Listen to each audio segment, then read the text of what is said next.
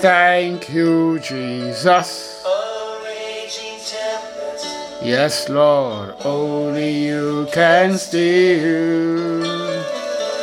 My soul thirsts this beautiful morning. My soul is delighted to be in your presence, precious Lord.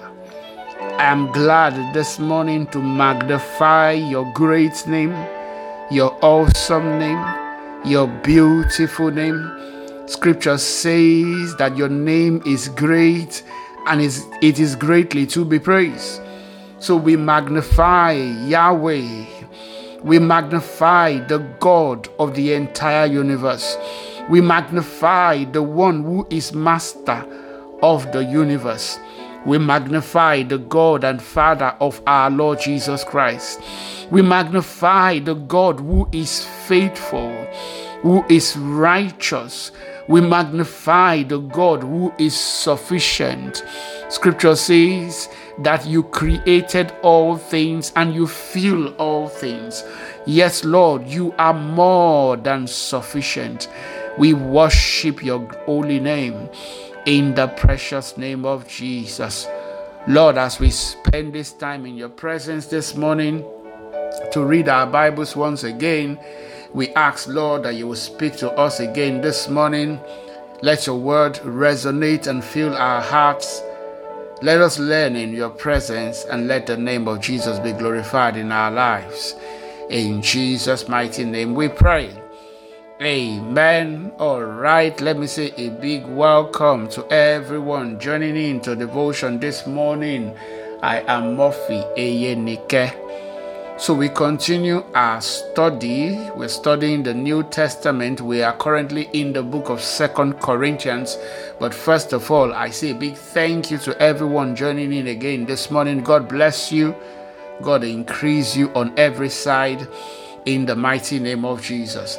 Yesterday we stopped on chapter 2 and, and as I did my overview of the book of Second Corinthians, I did mention that the church in Corinth were questioning the apostolic ministry of Paul because of the things Paul had suffered.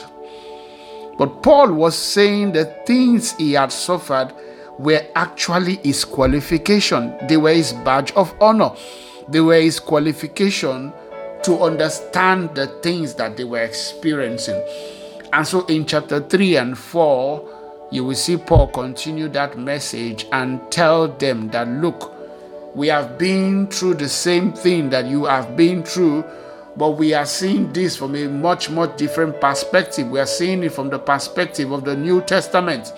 Yes, that all of this is by the grace of God, not by the works of the law. And then Paul will tell them that we have this treasure in earthen vessels. Hallelujah. I'm telling you, this will bless you this morning. Please get your Bibles. Let's read Second Corinthians chapter 3. 2 Corinthians chapter 3 and 4.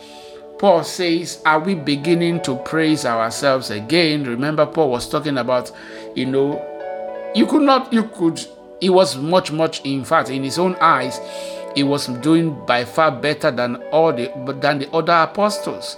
He wrote more than half of the New Testament we, we currently have today.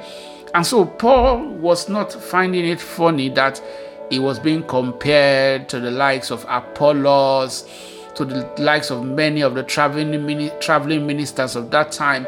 And so he was, in a sense, you know, it looked as if he was boasting because he was telling them his qualification as an apostle. He said, Are we beginning to praise ourselves again? Are we like others who need to bring you letters of recommendation or who ask you to write such letters on their behalf? Surely not.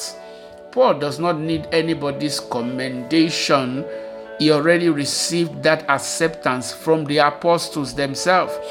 When Peter and James, who were the leaders and the pillars of that time, gave him the right hand of fellowship.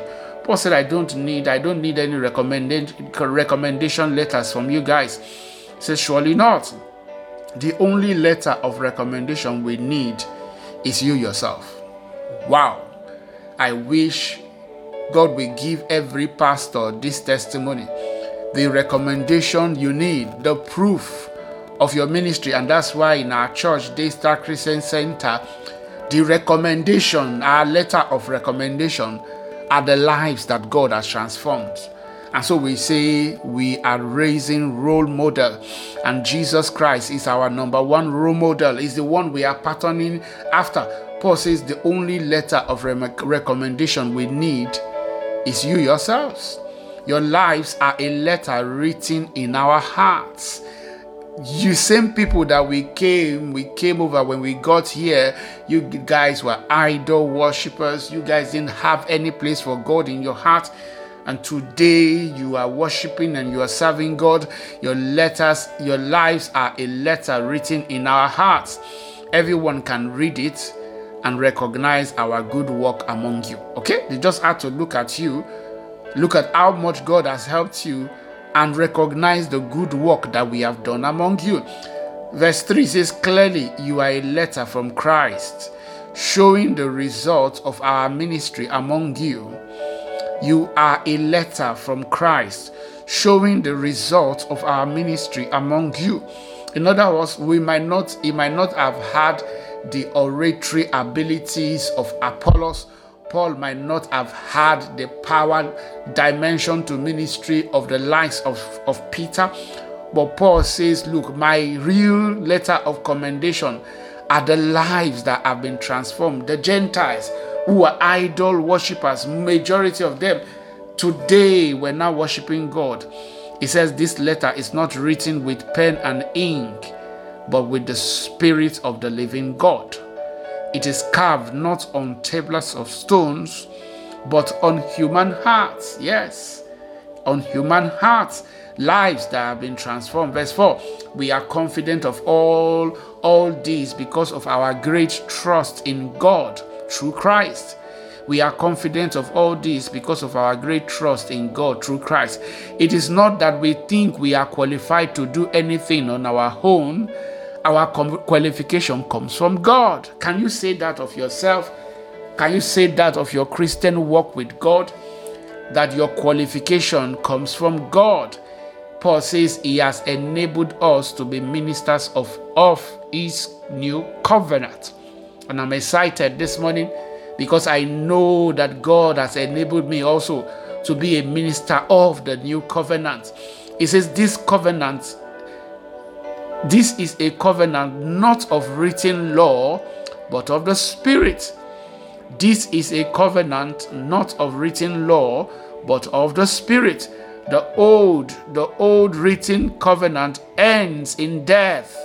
The old written covenant ends in death. But under the new covenant, the Spirit gives gives life. And so Paul is telling them what I am bringing is something new. But you can see what I am teaching, this new thing I'm teaching, you can see how much it has transformed the lives of people. Now, let's look at the glory of the New Testament. Paul says, Look, the old way with laws etched in stone led to death. That was all. I'm telling you, because the wages of sin is death, and all the Lord did was to remind people of their sins and so Paul says the old way with laws etched in stone led to death. Though it began with such glory that the people of Israel could not bear to look at Moses' face, for his face shone with the glory of God, even though the brightness was already fading away. I'm sure you remember that story, right? Moses will go into the presence of God, and when he comes back, the Bible says his face will be shining the people were afraid. They could not withstand the glory. And so they told Moses that Moses should be covering his face. But usually, whenever Moses covers his face, his face, having spent some time away from the presence of God, the glory will begin to fade. But usually they would not know that the glory was fading. Why? Because Moses had a veil over his face. It is by the time he removes that veil that it becomes clear oh, oh, his face was not shining as before. And so Paul says, even though he says, for his face shone with the glory of God, even though the brightness was already fading away. Shouldn't we expect far greater glory? Shouldn't we expect far greater glory? under the new way? Shouldn't we expect far greater glory under the new covenant now that the Holy Spirit is giving life? Wow, the Holy Spirit under the new covenant is giving life. If the old way, which brings condemnation, was glorious, how much more glorious is the new way, which makes us right with God? The new way makes us right with God, and that is why it is much, much glorious than the old way that reminded us of our sins. It says, which makes us right with God. In fact, the first glory was not glorious at all compared with the overwhelming glory, the overwhelming glory of the new way. So, if the old way, which has been replaced, was glorious, how much more glorious is the new, is the new which remains forever. How much much how much more glorious is the new which remains forever. And that's why the new covenant is it's it's, it's by far better than the old. It's there is nothing to compare. There is nothing to compare. The new is by far much more glorious, glorious than the old, and the new will remain forever. He says, since this new way gives us such confidence, we can be very bold. Yes. And that is why we are bold as Christians we are confident to come into the presence of God to worship Him. We worshiped Him again this morning as we began our, began our devotion. We do that because of the new way, because of the covenant we have with God in Christ Jesus. Verse 13 says, We are not like Moses, who put a veil over his face, so the people of Israel would not see the glory he put a veil over his face so the people of Israel would not see the glory, even though it was destined to fade away. As long as he was not in the presence of God, the glory would gradually fade. The people didn't know because the veil was there. He says, but, but the people's mind were hardened, and to this day, whenever the old covenant is being read, the same veil covers their mind, so they cannot understand the truth. And this veil can, can be removed only by believing in Christ. So, Paul is saying that there was something spiritual happening whenever Moses covered his face. It was representing something spiritually that a veil was covering the face of the children of Israel. They might not have recognized it, but that was spiritually what was happening. A veil covered their face. And so Paul says that whenever the old covenant is being read, the same veil is there. They seem not to be able to understand that this, the blood of goats, the blood of doves, of, of cattle, of all of all these animals cannot wash away sins. They seem not to understand it. And so Paul says, and this veil can be removed. It can be removed only by believing in Christ. He says, yes, even today, when they read Moses' writing, their hearts are covered with that veil. And they do not understand. But whenever someone turns to the Lord, the veil is taken away. If you do not understand the Bible, you do not understand the New Testament, I want you to consciously turn to the Lord because Paul says, whenever someone turns to the Lord, the veil is taken away. For the Lord is the Spirit. The Lord is referring to. The Lord you need to turn to is the Holy Spirit. You read your Bible, it's not making sense. Ask the Holy Spirit. Holy Spirit, help me to understand it. Can you explain this to me? And I'm telling you, He will. He says, For the Lord is the Spirit, and wherever the Spirit of the Lord is, there is freedom. So, all of us who have had that veil removed can see and reflect the glory of the Lord and the Lord, who is the Spirit, makes us more and more like Him as we are changed into His glorious image. It is because we are reflecting the glory of God. We are reflecting the glory of His Word. So, as we behold in a glass the glory of the Lord, we behold His Word in a glass. The Bible says we are being transformed. We are being transformed. Hallelujah. All right, let's move on to chapter 4 this is treasure in fragile clay jars. Remember, they were telling Paul, eh, no, you cannot be an apostle. How can an apostle be suffering all these things? Paul says, therefore, since God in His mercy has given us this new way, we never give up. God has given us this new way, and so we can never give up. We reject all shameful deeds and underhanded met- methods. We don't try to trick anyone or distort the word of God. We tell the truth before God, and all who are honest know this. Paul says, I do not, I never try to use any form of manipulation. I speak the truth. We tell the truth before God, and all who are honest know this. He says, If the good news we preach is hidden behind a veil, it is hidden only from people who are perishing. And I'm telling you today, many people still reject the good news. Paul says, if that ever happens, it is hidden. It is hidden behind a veil, and this veil is hidden from is hidden only from people who are perishing. Say Satan, who is the God of this world, has blinded the minds of those who don't believe. So the one who is stopping them from believing what we are sharing with them that Jesus died on the cross and he has paid the price for sin, they only need to come to God. The one who is veiling them from all of that, all of that, Paul says, is Satan himself. Satan, who is the God of this world, has blinded the minds of those who don't believe. They are unable to see the glorious light of the good news uh, they don't understand this message about the glory of Christ, who is the exact likeness of God. So, what do we do when we are preaching to people and it seems they are not getting it? It seems as if they are not even interested. You need to, to tackle the one who is veiling them from seeing the good news. Satan himself, who is the God of this world. You need to bind him and release, release his influence over the life of the people. Verse 5 says, You see, we don't go around preaching about ourselves. Paul says, We don't preach ourselves, we preach Christ.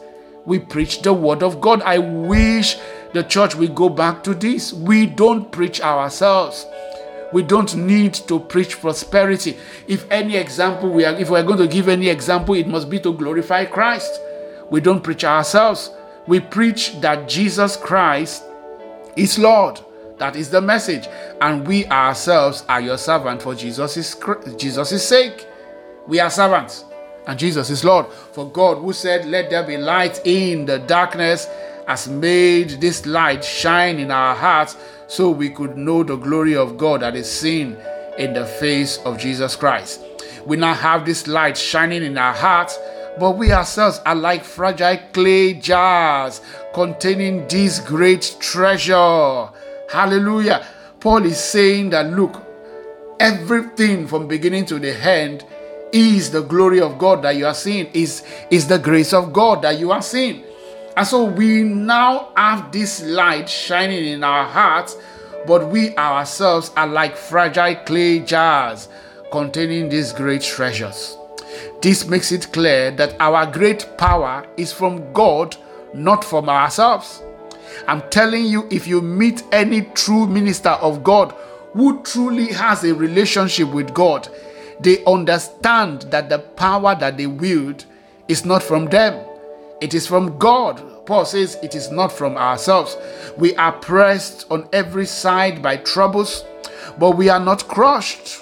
Mm? They have been through so much. Paul says, We are still not crushed. We are perplexed, but not driven to despair. In other words, they faced many things.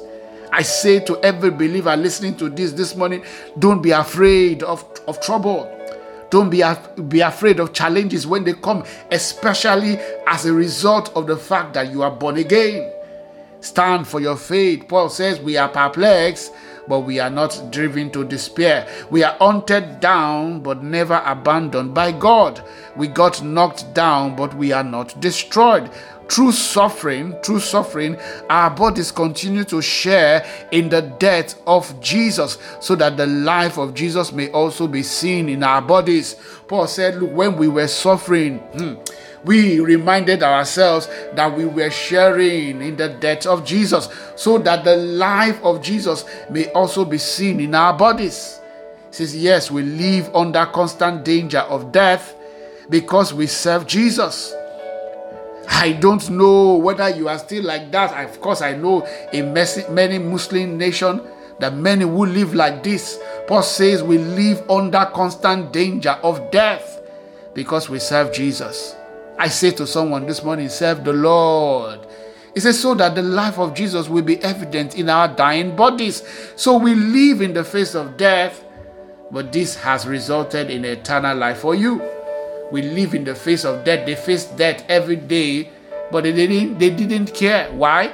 Because it resulted in eternal life for the for the church that they were visiting. Say, but we continue to preach because we have the same kind of faith the psalmist had when he said, I believe in God, so I spoke. I asked somebody this morning, do you have the same kind of faith that David had? Do you have the same kind of faith that Abraham had? I know someone would say, ah, ah, Pastor, I have, I have the same kind of faith that Abraham had. Are you sure? Are you sure? I said yesterday, I shared with us when our senior pastor said to that man, Is it the faith of Abraham that you are talking about? If it is the faith of Abraham that you are referring to, it is still alive. It is well and alive. Why? Abraham, Abraham waited more than 25 years to see the issue God, to see the promise God prom- God gave him. And you have just waited maybe two or three years and you are complaining. Where is the faith we are preaching? Paul says, Listen, we continue to preach because we have the same kind of faith the psalmist had when he said, I believe in God, so I spoke.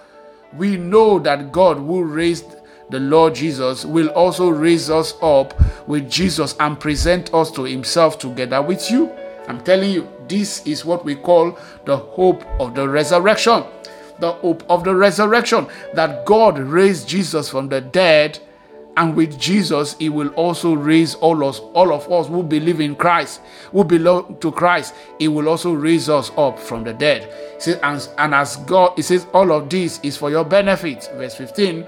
All of this is for your benefit. And as God's grace reaches more and more people, there will be great there will be great thanksgiving, and God will receive more and more glory.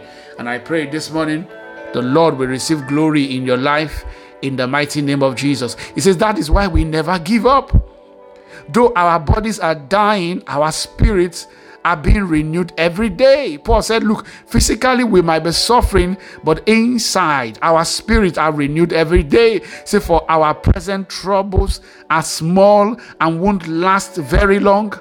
Have you gone to check what Paul is calling small troubles? He says, For our small troubles, our present small trouble are small and would last very long. Yes, I am telling somebody this morning, the troubles that you are going through will not last very long. Paul said they were small. He was stoned to death. Paul said it was small. He was shipwrecked several times. Paul said that was small. I don't know what you are going through, what you have been through, but I'm telling you this morning that it will not last very long. And out of this trouble, out of every pain you are going through, the Lord will bring out a message in the mighty name of Jesus. He says, Yet they produce for us a glory that vastly outweighs them and will last forever. It is not our pain that when we stand before God, eh, that will speak for us. It is the glory that will come out of everything that we've been through. Paul says that it will vastly outweigh the pain that we have been through and it will last forever. So we don't look at the troubles we can see now. Rather, we fix our gaze on things that cannot be seen. For the things we can see now will soon be gone, but the things we cannot see will last forever. What are the things we can't see? We can't see jesus right but we put our faith in him what are the things we can't see we can we can't see the salvation of those whom we have preached to but we know that they have given their lives to jesus and so we can put our trust in god we can't see the Holy Spirit. See, this is these are some of our hopes. Those are the things we hold on to. Paul says that even though we cannot see them, they last forever. Our salvation is eternal. And so I'm telling someone this morning, I don't know what you are going through. I don't know, maybe the devil is painting to you that God does not love you because of all that you have been through. Paul says, These light afflictions, hey, will bring forth a great and vast amount of glory. And I say, and I pray, say a prayer over you this morning. From this shame, God will give you honor in the mighty name of Jesus. What the devil meant for evil, the Lord will use for your good. in the name of Jesus. I, say to someone this morning, never give up. Never give up. Never give up on the Lord. Hold on to Him, and the Lord will come true for you. Father, we say thank you. We give you all the glory and praise. In Jesus' mighty name we pray. Amen. All right. Thank you so much for listening today. God bless you. Enjoy your day.